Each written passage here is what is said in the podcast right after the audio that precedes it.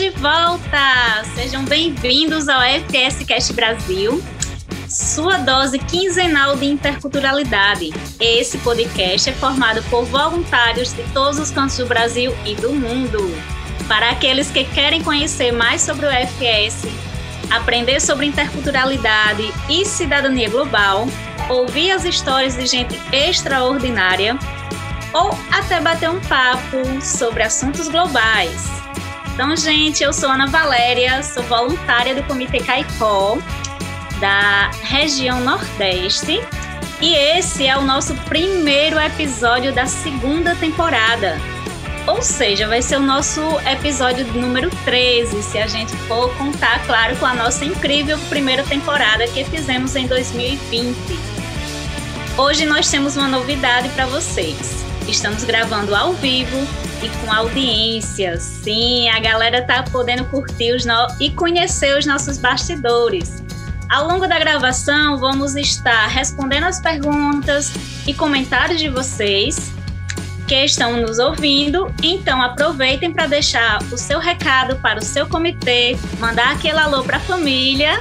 Oi, mãe, estou no podcast. Ou fazer perguntas para o nosso convidado estrela. Por falar em convidado, hoje não teríamos uma melhor forma de começar a nova temporada. Diogo Cabral. É a FS Raiz desde 1998. Ele é do Comitê Cruz Alta, no Rio Grande do Sul. Foi PRVV da região Extremo Sul, a nossa querida Azul.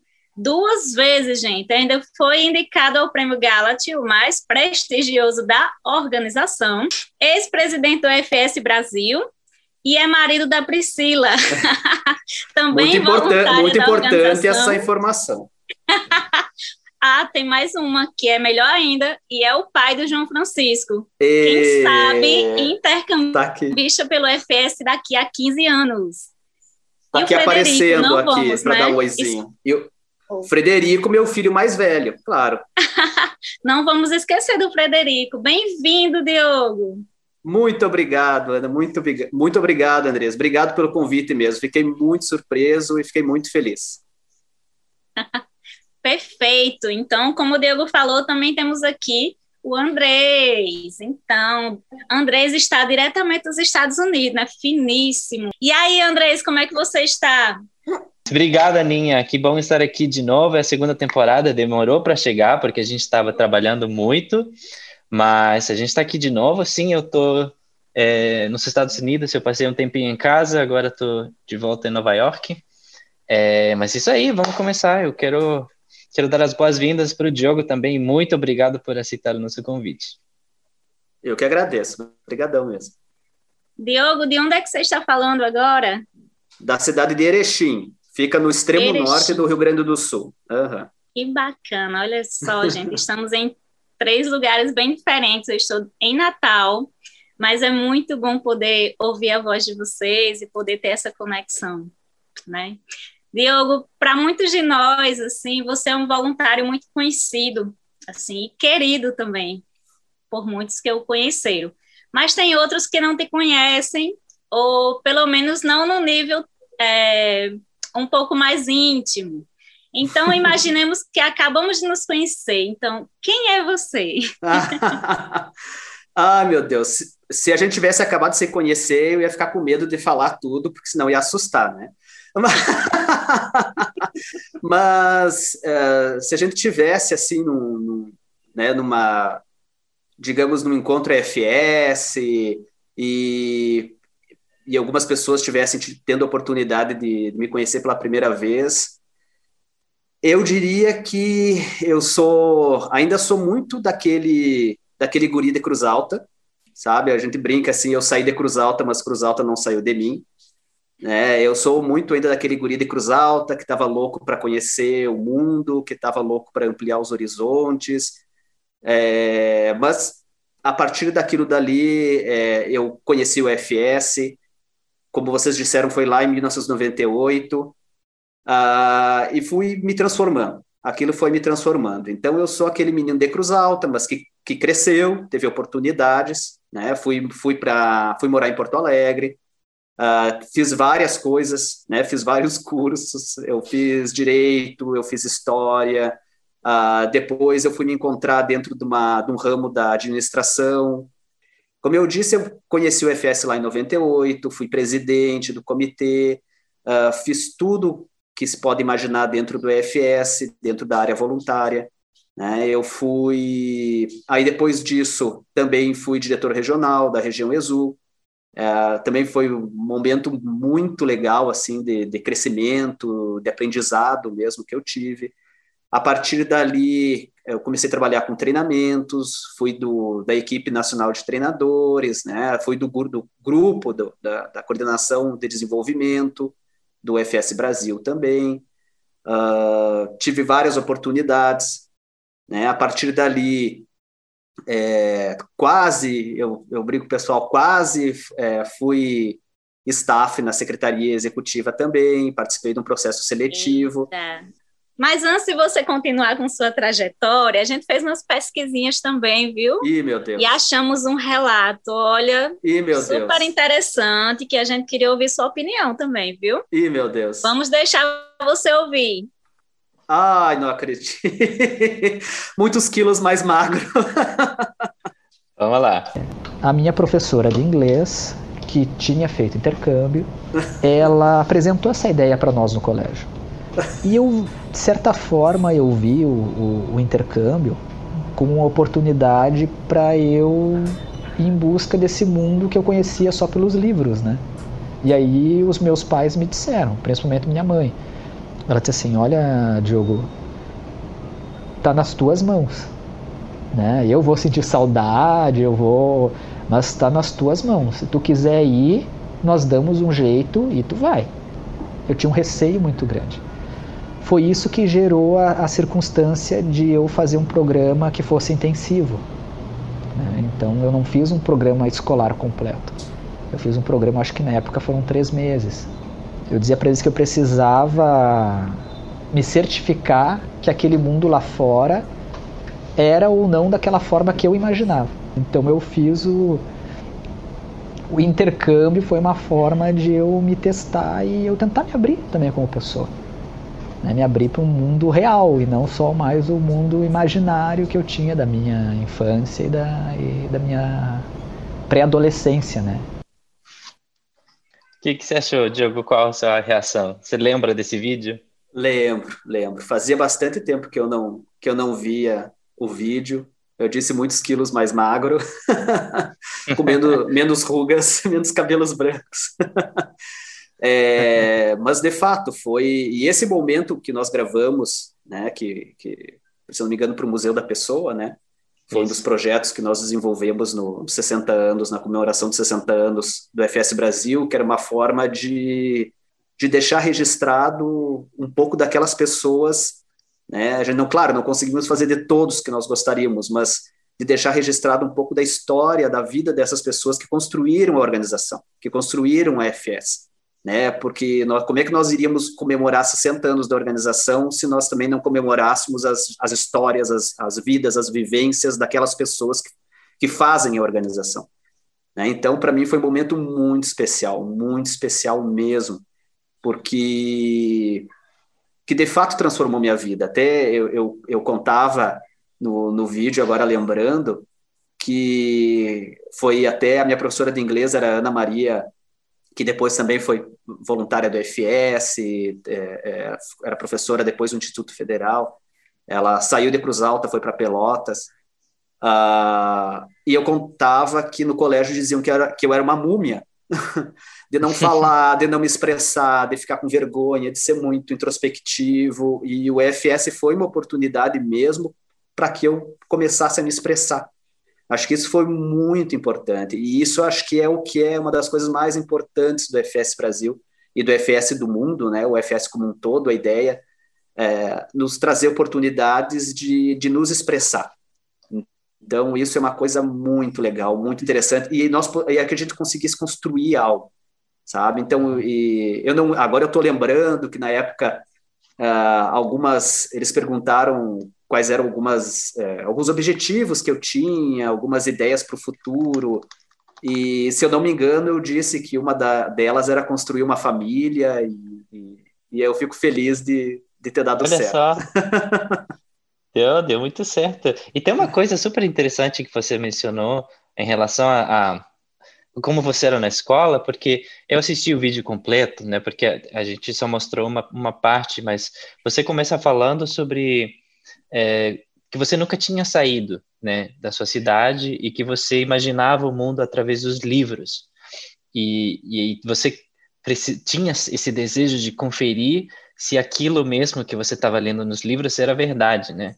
Então depois daquela experiência do intercâmbio, mas de toda a experiência como voluntário, né, explorando o mundo, conhecendo gente de outras culturas e tal, você sente que você preencheu aquele desejo, aquela curiosidade de saber se era aquilo mesmo que estava nos livros ou não? Foi o início, né? Foi o gostinho. Acho que a curiosidade é algo que, que faz parte da vida da gente. Acho que a curiosidade é algo que nos mantém vivos, né? Quando a gente perde a curiosidade é, é, é algo muito triste. Então, para mim, foi o início. E, e, o FS me proporcionou isso. Né? Por que, que eu dizia que eu ficava. E, e, algo muito mais importante, eu acho assim que, que, que essa curiosidade me, me é, fez com que eu me conectasse com, com o mundo, com, com as outras pessoas, porque eu, é, naquela época eu não tinha noção disso, mas eu sofria muito bullying. né? A gente não tinha essa noção lá na, no início da década de 90, durante toda a década de 90, a gente não tinha a ideia de que as brincadeiras, a, a, a de certa forma, um abuso psicológico que a gente sofria é, é, tivesse uma denominação no futuro, né? Então, por isso que eu ia para a biblioteca. Né? Eu não ficava no, no eu não ficava no, no, no, recreio, em geral, né? O recreio, eu não ficava no recreio brincando com outras crianças, eu não ficava com, conversando com outros adolescentes. Eu ia para a biblioteca. E uma das coisas que eu mais gostava era justamente da, da biblioteca de pesquisa. E aí eu olhava os, é, eu ficava lá pesquisando sobre países, sobre culturas diferentes. E tanto que quando eu conheci o FS, eu já era um aficionado pela história da Inglaterra, e tanto foi porque eu, também era o meu desejo que eu fui para o Reino Unido. Mas então isso foi uma oportunidade para que eu tivesse uma conexão com a vida real, sabe? Porque talvez se eu não tivesse encontrado o FS, eu teria me tornado uma pessoa muito frustrada, muito frustrada, uma pessoa muito triste, muito frustrada porque até mesmo dentro do FS que eu fiz novos amigos, eu fiz novas conexões, né? E, e mas tentando responder de forma mais objetiva a, a, tua pergunta nesse sentido é sim, né? Me trouxe foi uma forma de eu satisfazer esse desejo de curiosidade que eu tinha, mas ele foi um, o início. Né? Então a, me ajudou muito, muito mesmo naquele momento para que eu não para que eu não fosse para outro caminho que não seria digamos, um caminho tão feliz assim. Né? Me ajudou a até, digamos, curar certas feridas que eu tinha pela, pela infância, pelo jeito que eu era tratado na infância, no colégio, essas coisas, né? Então, mas uhum. me ajudou, sim, muito. Sim, isso, isso me... Aí me identifico muito com isso, porque realmente quando quando eu era adolescente eu também era um pouco tímido era mais introvertido e eu morria de vergonha de falar em público e nos os acampamentos do AFS, para mim, era um grande desafio, né? Porque é, você ficava no foco da conversa, né? Tinha que falar um por um, é, você tinha que participar das brincadeiras que às vezes são muito, são bem bobas, né? Que eu achava na época que eram meio infantis, depois não, agora eu, eu amo essas brincadeiras. E, e eu, eu foi um grande desafio para mim. E anos depois eu virei treinador, né? E, e, é uma coisa que nunca teria imaginado. E pensando em você, ah, você era o representante da organização, né? Você tinha que falar no palco e dar um discurso e falar para os voluntários e motivar a galera. Não é só falar em público, né? Mas demonstrar a energia e tal. E isso é uma coisa incrível. E, e antes de, de, entrar mais nesse assunto, eu queria te fazer uma pergunta bem básica, mas eu acho que para as pessoas que estão ouvindo a gente, é super importante porque, para mim, até agora, é muito difícil explicar o que, que é o AFS. Né? E esse podcast, às vezes, é ouvido por pessoas que não fazem parte da organização, que não o conhecem bem. Então, me diga, assim, imaginando que, vamos supor que nós, a Aninha e eu, não sabemos o que é o AFS. Como você costuma explicar para os outros o que a, a organização faz? O AFS, é, para mim, ele sempre foi visto como a realização de um sonho.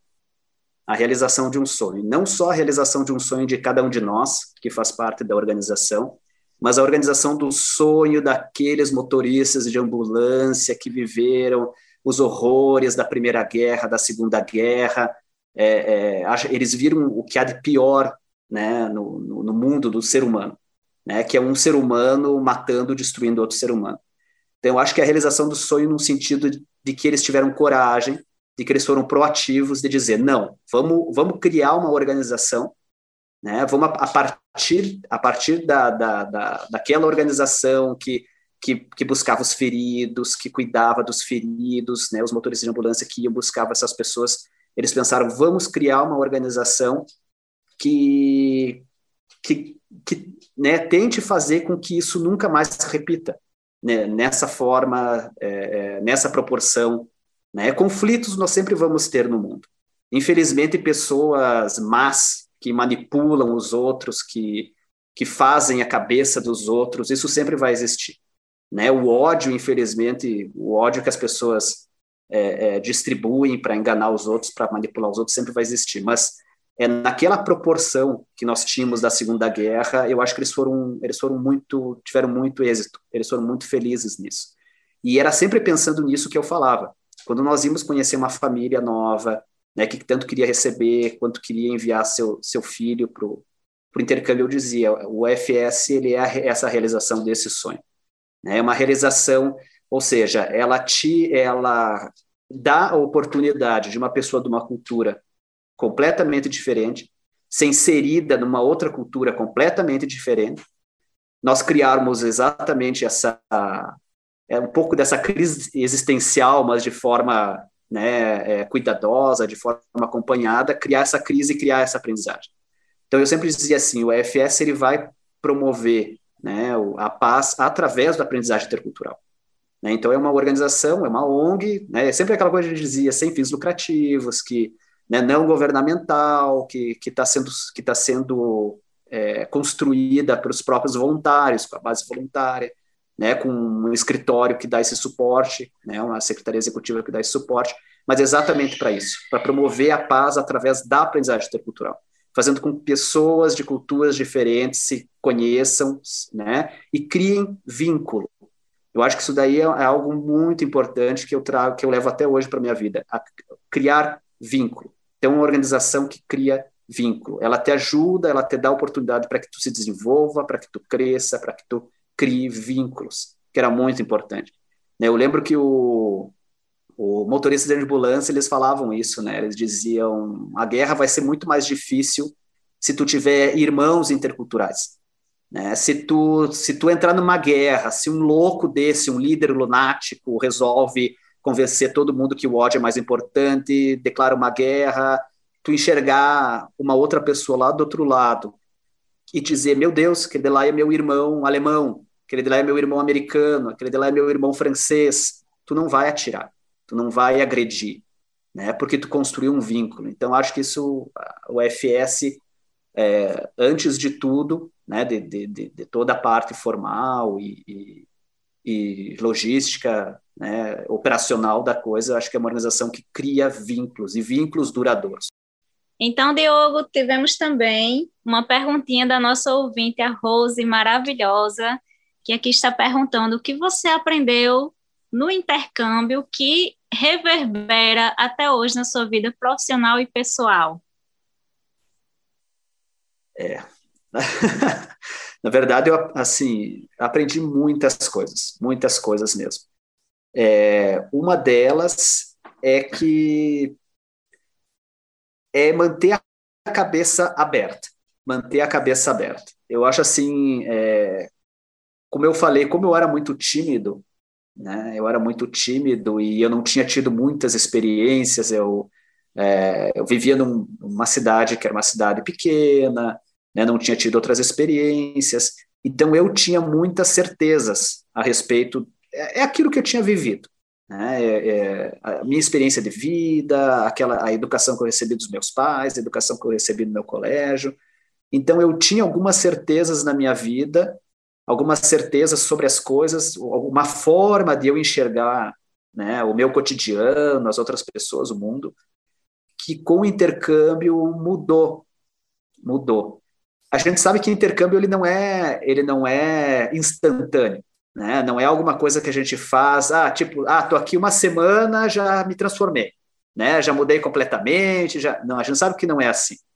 A gente sabe que o intercâmbio é aquela semente que é plantada, é aquela oportunidade que tu recebe de, de passar por essa transformação. Mas eu acho que o, o, mais importante que eu tive como habilidade que se desenvolveu, que ali começou, foi essa questão de eu ter a cabeça aberta. Ou seja, eu poder enxergar que o mundo, que as minhas certezas não eram as únicas no mundo. O mundo não era só aquilo que eu via antes. Né? Eu podia enxergar o mundo de outra, de outra forma. Né? Ou seja, pessoas fazendo coisas diferentes. E não, e não por ser diferente elas estavam erradas de mim. E sim, era uma outra realidade, era uma outra cultura e que eu levei para a minha vida também. E outra, outra coisa também muito importante, é não ter medo de errar, sabe? Eu acho que isso daí também foi algo que eu também aprendi no intercâmbio. Porque no intercâmbio a gente passa muita vergonha. Vocês sabem, né? A gente passa muita vergonha porque é tudo diferente, tu tá sobre um, um né, um, ao mesmo tempo tu tá lá super alegre, empolgado, mas é um estresse da mudança. Então a gente passa muita vergonha é natural que passa. Então isso eu também levei para minha vida. Saber que eu ia errar, mas que aquilo também não, eu não precisava ser tão exigente assim. Né? Ninguém é perfeito, né? Não existe perfeição. Acho que o importante é tu muitas vezes é tu assumir o erro e tu tentar fazer diferente, né? Tu tentar melhorar, tu tentar mudar. Então isso foi algo que eu levei para minha vida. E, e algo também que eu falava, que a gente conversava depois como voluntário, preparando as pessoas, que o intercâmbio era um momento de tu ensaiar a tua vida. E eu acho que eu fiz isso também lá. Que hoje eu tenho eu, eu hoje eu morro de constrangimento de coisas que eu fiz, não fiz nada né, tão grave, mas eu, eu passei por alguns constrangimentos que, que foi o momento de eu testar. Né? Eu acho que é a gente brincar um pouco de adulto no intercâmbio. Então, e lá, lá tu vai ter pessoas que estão te olhando, que estão te, te dando apoio, que estão te acompanhando, que são os voluntários, né? E, então tu vai, a tua família, a hospedeira, então tu vai ter lá o carinho especial e atenção, que depois, quando tu te torna adulto e que tu vai e que tu vira o chefe da uh, o chefe, né? Priscila é mais chefe do que eu da família, mas quando tu vir, quando tu assume as tuas responsabilidades, né? Quando tu assume responsabilidades que que não vai ter mais ninguém é, por trás de ti, te olhando, te cuidando, tu vai ter que assumir as consequências dos teus atos. Eu acho que essa experiência de ter feito intercâmbio, ele te ajuda muito nisso. Porque enquanto tu estava intercâmbio, tu cometia erros que tu tinha pessoas por trás. Então tu pôde treinar. E depois na tua vida, na tua vida real, adulta, aí já mais, né? Tu tem que assumir as consequências daquilo que tu faz. Isso, isso me lembra muito a uma coisa que disse o Henrique Ramos que a gente teve a participação dele numa, numa, num dos episódios, acho que foi o terceiro, o quarto episódio, e ele falava que um, quando ele olhava olhava para trás é, por tudo que ele passou como intercambista e como voluntário, né, porque ele foi do foi também é, é, presidente da IFS, foi para o conselho diretor internacional, né? Ele ficava pensando como eu fiz tudo aquilo com aquela idade, né? Eu tinha tinha 22 anos, como é que eu era capaz de fazer essas coisas, né? E bom que você coloca isso de um ponto de vista interessante, né? De uma forma de, de, é, de testar, né? Se você está preparado mesmo é, para aquilo, né? Pôr em prática com certa assistência, não só da família, mas também no, dos voluntários. E eu queria fazer um vínculo entre isso e, e, o que tem acontecido até agora, porque você mencionou que um dos seus sonhos lá atrás, é, faz uns anos, era ter uma família. E então você já foi representante responsável por uma, por uma organização gigante, né, com mil voluntários, vários filhos, né? E eu queria te perguntar, você agora é pai, né, de um pai responsável por, por uma vida, né, um ser humaninho. E eu queria saber como está sendo essa experiência até agora. Você se sente quão realizado você se sente? Eu sei que você se sente realizado.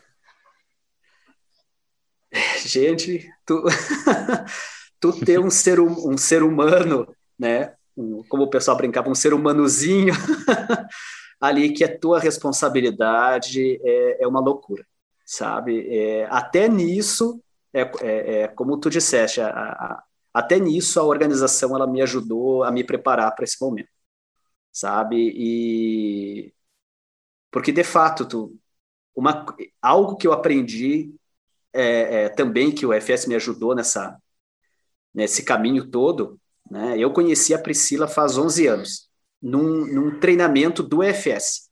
Né? Eu era um dos treinadores, ela tinha ido lá para ser treinada. Não foi ali que começou nossa relação, demorou uns dois anos até que a gente começasse a namorar, mas eu conheci ela lá, né, naquele, no Rio de Janeiro, num treinamento.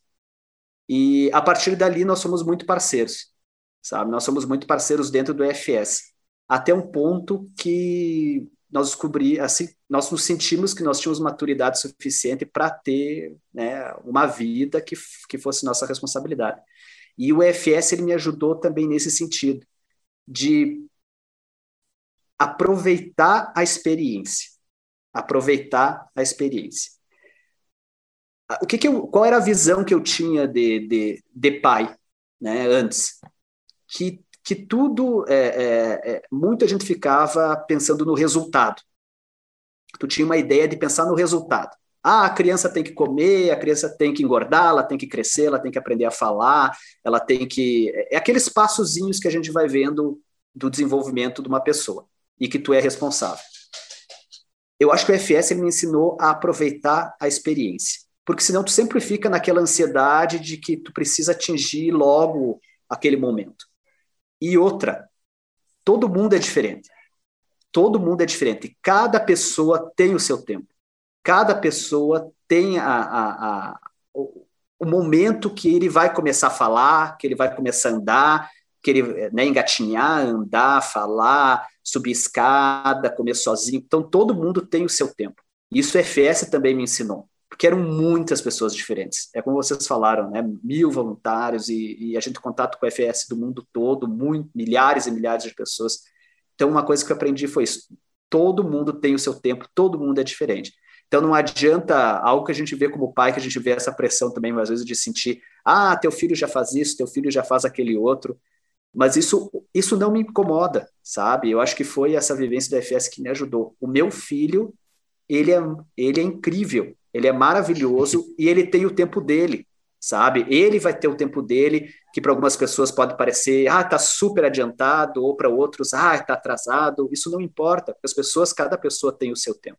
Mas agora, Diogo, eu queria passar para um outro assunto, sobre o seu papel como presidente do conselho diretor do AFS, que é, a gente sabe, o órgão mais importante da organização, né? E você mencionou lá no começo que você se candidatou para uma vaga na secretaria executiva e, pelo que eu entendi, você mirou naquela vaga e acabou acertando no conselho diretor.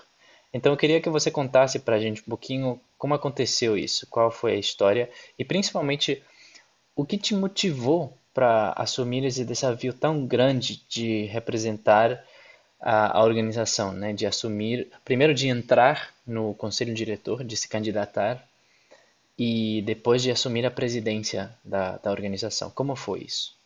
Chegou no momento da organização, da minha, das coisas que eu já tinha feito, que eu achei que eu não tinha mais como contribuir. Ou, ou aquilo que eu estava fazendo já não estava mais trazendo o efeito que eu gostaria que trouxesse. Né? Chegou um momento que eu me senti que eu que eu não é a questão que a gente sempre fala, né, da motivação, mas era mais uma questão da motivação pessoal eu achei que eu não, não, eu não estava mais contribuindo como eu sentia que eu já tinha contribuído no passado. Então, eu, uh, algo que, que, que, a gente sempre ouvia também do, dos voluntários com mais experiência, eles diziam: é, se tu, se tu uh, não está se sentindo mais tão motivado, talvez tu tenha que buscar fazer coisas novas dentro da organização. Né? Eles diziam assim: busque fazer coisas diferentes, busque se desafiar, né? busque desafios novos dentro da organização. Porque talvez aqui, a que tu estivesse fazendo já foi, de fato, já foi vencido. Então, o convite veio para a seleção. Né? Nós fizemos, eu uh, participei da seleção com a Andressa. Uh, Qual era a vaga, entrevistas. Hã? Qual era a vaga da seleção? A vaga era, a vaga era coordenador de desenvolvimento do, do, do da Secretaria Executiva, na, da, do FS. Ah. Na época, eu não lembro agora se era Andréia Gebe que estava saindo, mas eu, mas eu disputei a vaga com o Romain. Não sei se vocês lembram do francês. Do, do... Com certeza. Né? um cara muito legal. Na verdade, ele não gostava de ser só chamado de francês, ele dizia que ele era bretão. Né? E a, a, a formação do, do, do Roman acabou falando mais alto, né? porque ele tinha formação dentro da área pelo Getúlio Vargas, então acabou falando mais alto. É aí que gerou uma, uma, uma certa frustração, porque aí eu pensei, ah, né, fiquei chateado, mas eu entendi, claro, entendi a, a escolha, afinal o Roman tinha uma formação melhor do que a minha dentro do, do é, para a vaga, né, para o papel que precisava se desempenhar. Só que eu fiquei frustrado. Aí outras pessoas vieram conversar comigo, no sentido de dizer, ah, Diogo, não, não, fica, não fica triste, quem sabe se tu, se tu não, agora, né, que, que, que tu não vai desempenhar um papel como colaborador do FS na Secretaria Executiva, com contrato, tu vai continuar como voluntário, por que que tu não te candidata ao conselho diretor?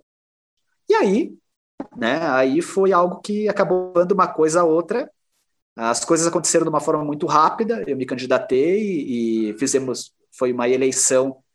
Eu não lembro se era no interior de São Paulo, que foi a CN, que nós tivemos o debate, tudo. Eu, o pessoal, eu até ficava incomodando as pessoas, porque depois que eu fui eleito, eu dizia para eles assim: lembra o, o, do debate, as minhas promessas. E o pessoal brincava: ah, Diogo, tu é chato, tu é o único que fica fazendo lembrar tuas promessas de campanha. Eu dizia: gente, se eu prometia verdade, vamos, né? Vocês compraram a ideia e agora vamos, vamos em frente. Então, para mim foi muito maravilhoso. Mas a, a, o conselho diretor para mim foi uma experiência maravilhosa, muito trabalho, muito diálogo, né? É, muitas surpresas, algumas boas, outras ruins, mas foi algo muito importante, sabe? Eu tenho muito orgulho, tenho muita saudade dessa dessa época eu tenho uma curiosidade, porque quando a gente, a Aninha e eu, estávamos preparando o roteiro desse episódio, que coisas seriam legais para te perguntar, a gente percebeu que nós três temos uma coisa em comum, né? É, nós três fomos candidatos ao CD, né? De formas ah, diferentes, sim. você foi para o CD é, e você foi o presidente da organização. É, a Aninha foi candidata para o CD e, bom, durante a campanha as, os planos mudaram, né? E, e eu também fui candidato e eu perdi essa, essa eleição, mas a gente estava pensando, imagina se, se nós dois tivéssemos entrado para o CD, né? E o que, que teria acontecido depois? Porque pela experiência que a gente tem dos outros presidentes, muitos deles, é, por questões naturais, se afastam um pouco mais da organização, né? É, porque realmente a gente já fez tanta coisa na organização, né? Você mencionou tudo que você fez no começo, eu fico imaginando o que, que os voluntários mais novos estão pensando, porque eles devem pensar, nossa, tem tanta coisa para fazer nessa organização, achei que era só enviar e receber gringo, mas você mencionou um monte de coisa.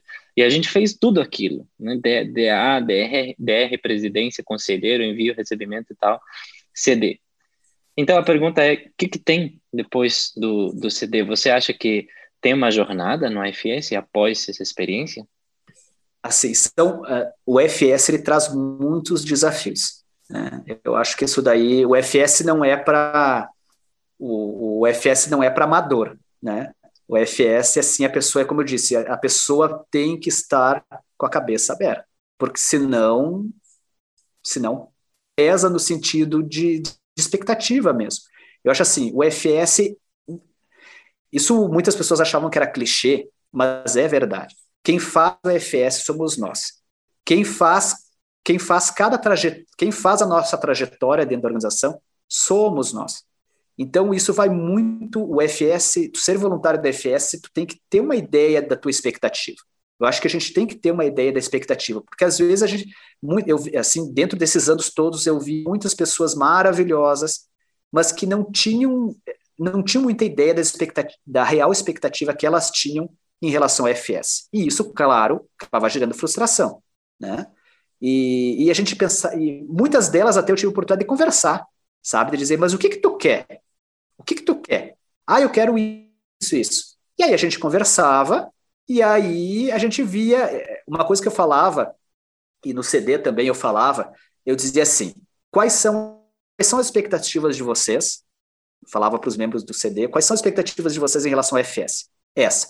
Quais são as expectativas que o FS tem para vocês? É, o que, que o FS vai precisar de vocês, que vocês façam? A expectativa fechou? Casou ou não casou? Né? Porque se não fechou, vai gerar frustração. Né? Porque o FS tem suas necessidades e aí aqueles voluntários tinham outras. O, o, o legal é sempre tu aliar, porque tu sempre vai ter expectativas particulares e tu sempre vai ter expectativas maiores dentro da organização. Então, o legal é sempre tu ter uma noção clara daquilo que tu quer e tu ter uma noção clara do que, do que a organização precisa. E aí tu vai encontrar o teu lugar e o teu caminho aí dentro. Ah, o que, que aconteceu dentro do, do, do CD? Né? Como eu disse para vocês, nós estávamos construindo alguma coisa com a participação de todos, sabe? Eu tenho muita saudade de conversar com todo mundo, porque era isso que a gente fazia. Eu conversava com todos os comitês. Uma coisa também que aí eu fiz de propósito, que vocês perguntaram, é, por que, que eu me afasto, assim, de certa forma, depois que tu é presidente, tu se afasta um pouco?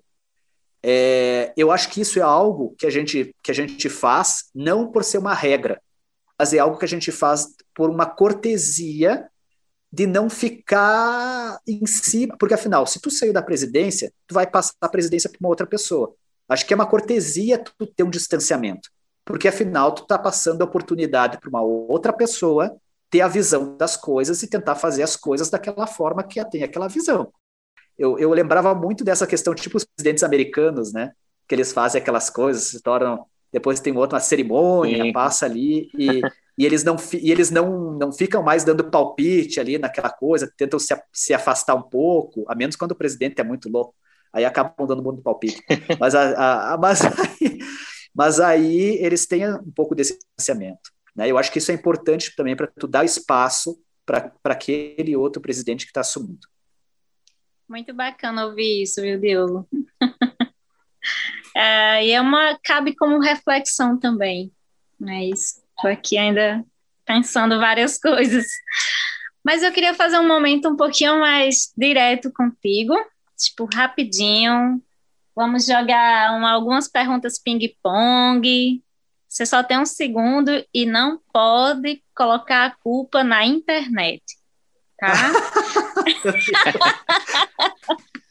Faça a pergunta e tu, o que vier na tua cabeça, vai responder. Agora, se pausar aí, aí já não é. É, é o momento para soltar, é o momento para liberar as fofocas, Diogo, se quiser. Isso. 20 anos de fofoca. Posso começar? Melhor comitê. Melhor comitê. Ai, meu Pronto. Deus. Vou ter, que dizer, vou ter que dizer o meu, Cruz Alta.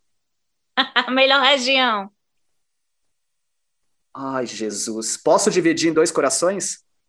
Pode. Exu, Exu e Axé. Porque afinal, né, a Priscila uhum. fez com que entenderam, né, como é que é a situação. Maior treta no FS. Eu não posso falar nomes, senão vou ser processado. Não, não precisa. Sem nomes. Sem nomes. Meu Deus, com tanta treta dentro do FS, treta por causa da organização, treta por causa. Tem muita gente nova escutando esse podcast, tem que falar. Sim. muita, muita, muita treta financeira, muita treta por egos, né? Eita. Muita treta por, por falta de comunicação, muita treta por falta de comunicação, as pessoas não se entenderem, é, ou não falarem às vezes, né? Olha, gente, eu sei de muita coisa, eu sei de muita coisa, mas aquilo que as pessoas me pedem em segredo eu não posso falar, né? Sim, Porque quando me pedem em segredo. Um, um tom de ameaça, um tom de mistério. ok. Então vamos lá, melhor CN, melhor convenção nacional. Rio. Rio 2016. Teve... Não, o Rio, o Rio sempre é inesquecível, né? O Rio sempre é inesquecível. Mas para mim, assim que eu, que eu lembro coisas afetivas, assim que não necessariamente que foram assim coisas engraçadas que eu lembro, teve uma CN de Goiânia, uma CN de Goiânia que nós que nós de Exu, vocês falam, né? O pessoal sempre pegava no pé de Exu, mas por isso que eu falei Exu e Axé, porque é uma coisa que o povo sempre dizia assim. Eu fui diretor regional em 2003. Eu penso, e muita gente do Nordeste, da região Nordeste e da região Axé, é, nos olhava de uma maneira estranha, né? Nos, nos achava muito frios, muito bravos, né? Não sei, agora com certeza não é mais assim, mas naquela época, e tanto que eles tinham um sarro dizendo que eu chegava com meu batalhão, porque eram muitos comitês, então sempre quando a gente chegava, a gente chegava junto, e aí eles diziam que era um batalhão. Então eu tive, assim, foram brigas, discussões por causa de estatuto. Então, em Goiânia nós passamos uma vergonha, porque nós achamos que uma batata estava estragada, e na verdade não era batata, era como é que era aquela, aquela, aquele legume que parece batata, mas não é batata, que, que tem em Brasília, Goiânia ali. Como é que é o nome? Pequi. pequi. Era pequi. A gente comeu aquilo, nós achamos a coisa mais amarga do mundo, e a gente gritava pro pessoal: parem de comer, a batata tá estragada, a batata tá estragada. E o pessoal da região centro-oeste olhou pra gente e disse assim: isso não é batata. E a gente, meu Deus, gente, que vergonha, vocês desculpem. E a, e a gente sabe que CN, além do, do ali, durante o dia, tem muita coisa à noite, nos bastidores, né? Então, também tem outras cenas assim Jesus. que eu lembro. Diogo já falou muito CN, agora me diz qual foi a pior convenção nacional. Vocês vão lembrar, né? Nós tivemos uma CN assim que, que eu fico triste, que a gente teve é, é, muita briga, muito conflito dentro da plenária, né? Teve uma Campo briga Grande. da plenária. Eu acho que vocês. Hã? Foi Campo, Campo Grande. Grande. Campo Grande? Isso, foi, foi. Que eu lembro que a gente teve que fugir, Ulisses e eu, a gente teve que fugir com, a, com, os, com os fiscais e as urnas para o quarto, mas aí todos os fiscais foram juntos, a gente teve que fugir por uma porta lateral, porque o pessoal estava brigando dentro da plenária. Mas se vocês me fazendo essa pergunta, qual foi a CN que eu fiquei triste? Que eu fiquei triste foi essa um voluntário ou uma voluntária que seja referência ou que te inspira. Não vale dizer um que é possível. Que seja... Não, sim. uma pessoa que, que até hoje está na organização, acha assim que eu posso que eu posso dar exemplo também como inspiração, porque ela não fez intercâmbio, sabe? Ela não fez intercâmbio. Então, é, ela disse assim: Ah, eu, eu entrei porque eu me identifiquei com a missão. Ela me disse. Eu me aproximei porque eu me identifiquei com a missão. E essa pessoa é a Michele. A Michele de Porto Alegre, que fez parte do comitê fiscal, por, é, também por, é, por muito do conselho fiscal, por muito tempo. Eu, eu admiro muito ela.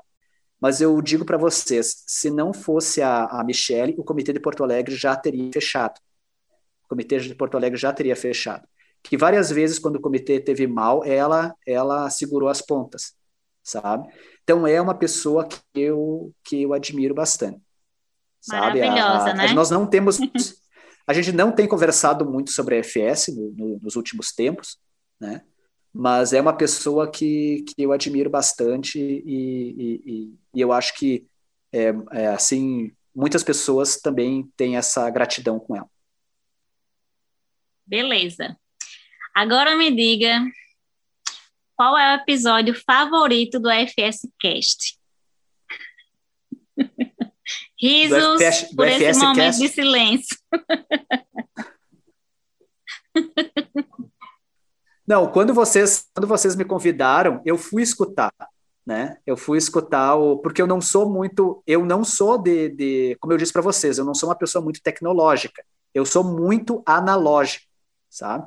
Então eu é o que eu estava contando para vocês, essa questão da, da que a Priscila me, me complementa nesse sentido.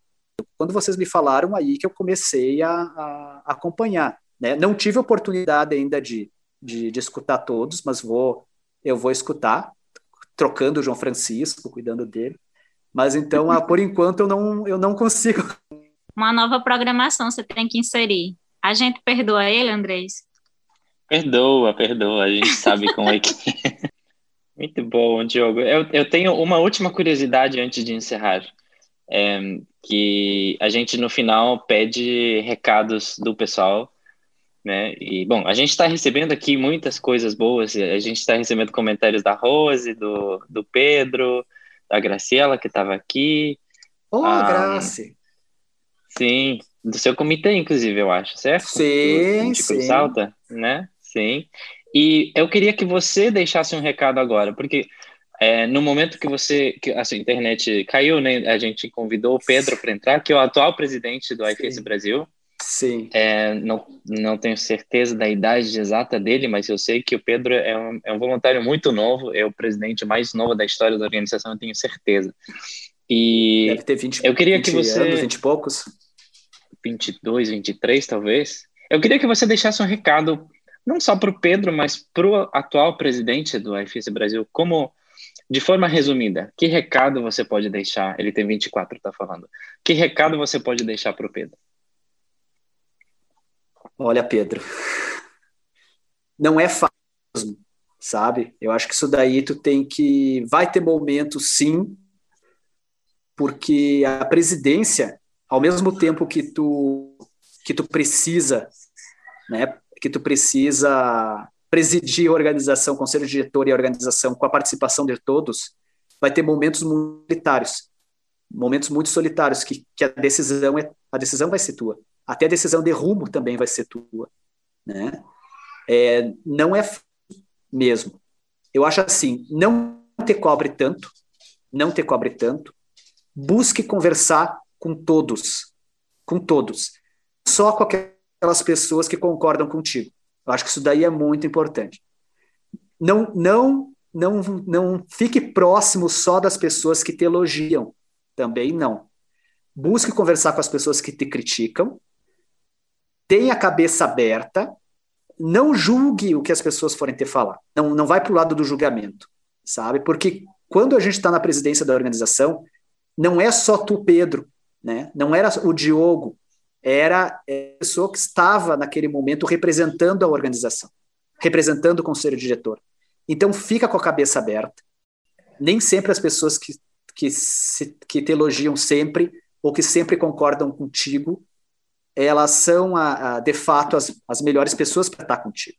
Né? E muitas vezes as pessoas que te criticam e as pessoas que, que, não, que não concordam contigo, elas vão te fazer uma pessoa melhor. E tu vai conseguir fazer uma organização melhor. Né?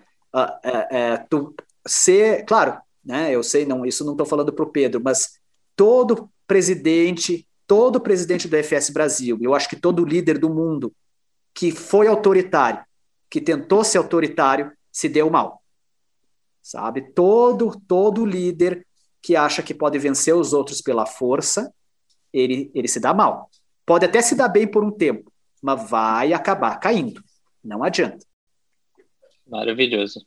Inclusive, eu acho que o Pedro tem muitas dessas qualidades, né? Eu, eu admiro muito o Pedro. Inclusive, ele está falando aqui que já está indo embora, então eu queria mandar um beijo para ele também e obrigado por ter ficado até aqui.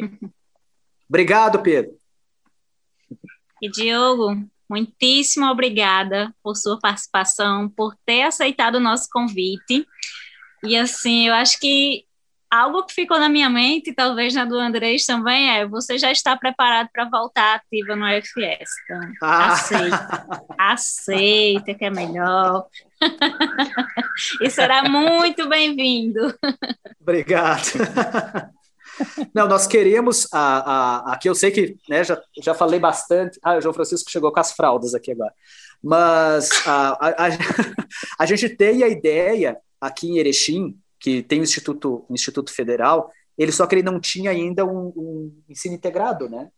Mas a ideia é que agora eles estão colocando em prática, a, a pandemia nos atrasou, né, infelizmente, agora não é momento da, da gente ter essa circulação toda lá no Instituto, fechado, mas logo que, as, que a gente tiver a vacinação e que a gente puder voltar a circular, a ideia é sim a gente buscar fazer envio e recebimento aqui em Erechim. Então, a, a, e claro, né, eu vou precisar da, de muita ajuda para me atualizar, porque eu estou bem desatualizado. Já começa ouvindo nossos episódios, vai? Sim, vou sim, vou sim. então, gente, quem é voluntário sabe que no EFS o que não faltam são histórias que merecem ser contadas, e a gente tem recebido várias mensagens dos nossos ouvintes. A nossa segunda temporada, assim, está maravilhosa, foi preparada com muito carinho. Eu tenho certeza que vocês vão amar. Então, fiquem ligado com a, ligados com a gente. Ok!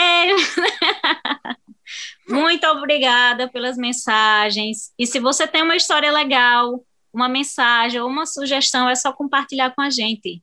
O nosso Instagram é, é o arroba AFSCast Brasil e o nosso Facebook também é AFSCast Brasil. Inclusive, sigam a gente lá. Você também pode falar conosco pelo e-mail podcast.bra.afs.org.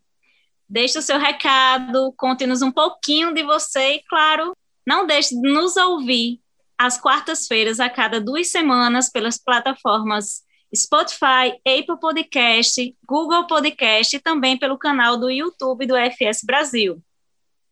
Andrés, maravilhoso, muito obrigada por dividir conosco, né, comigo esse momento e esse episódio número 13. Obrigada, Aninha. Que bom estar de volta, que legal começar dessa forma. É, minha admiração e meu abraço enorme para o Diogo e, e para a tua família, Diogo. Obrigado, sério, por, por dedicar duas horas do seu tempo para essa gravação que vai ficar bem difícil de editar, mas muito legal também. E, não, sério, a gente sente muita saudade de você, ter uma memória linda da, da sua passagem pela organização como um todo, mas claro que como, como presidente da organização, que para a gente você foi um, um exemplo para a gente e a gente gosta muito de pensar em você para seguir os teus passos de, de certa forma, né? É, mas enfim, saudades e, e muito obrigado.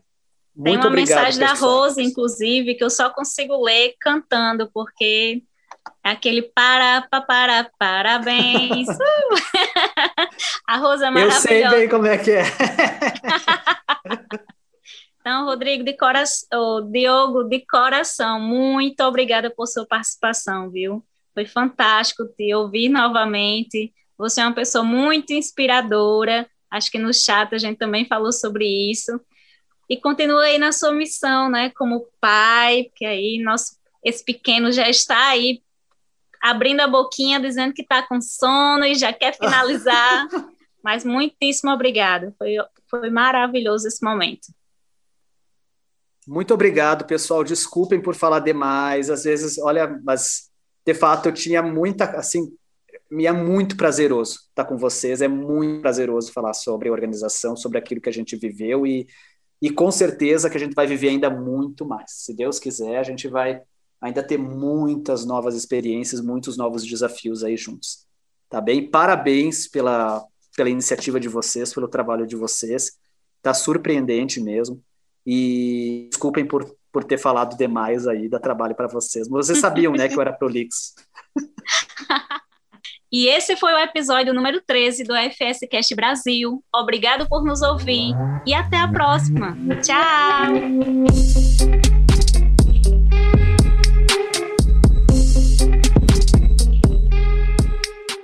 O AFS Cast Brasil é um podcast produzido por voluntárias e voluntários do AFS Intercultura Brasil, uma organização não governamental e sem fins lucrativos que oferece oportunidades de aprendizagem intercultural através de programas de intercâmbio internacional para alcançar um mundo com mais paz e justiça. Fazem parte da equipe, na produção, Lucas Jaquet, Julia Hergenhut e Andrés Lanza. Conteúdo e roteirização, Ana Valéria Medeiros, Caio Barbosa, Eloá Tavares, Fabiana Calabrese, Julia Herschenhut e Andrés Lanza. Na comunicação, Thaís Reis, Gabriela Cano, Cecília Grissinger e Patrícia Vanderlei.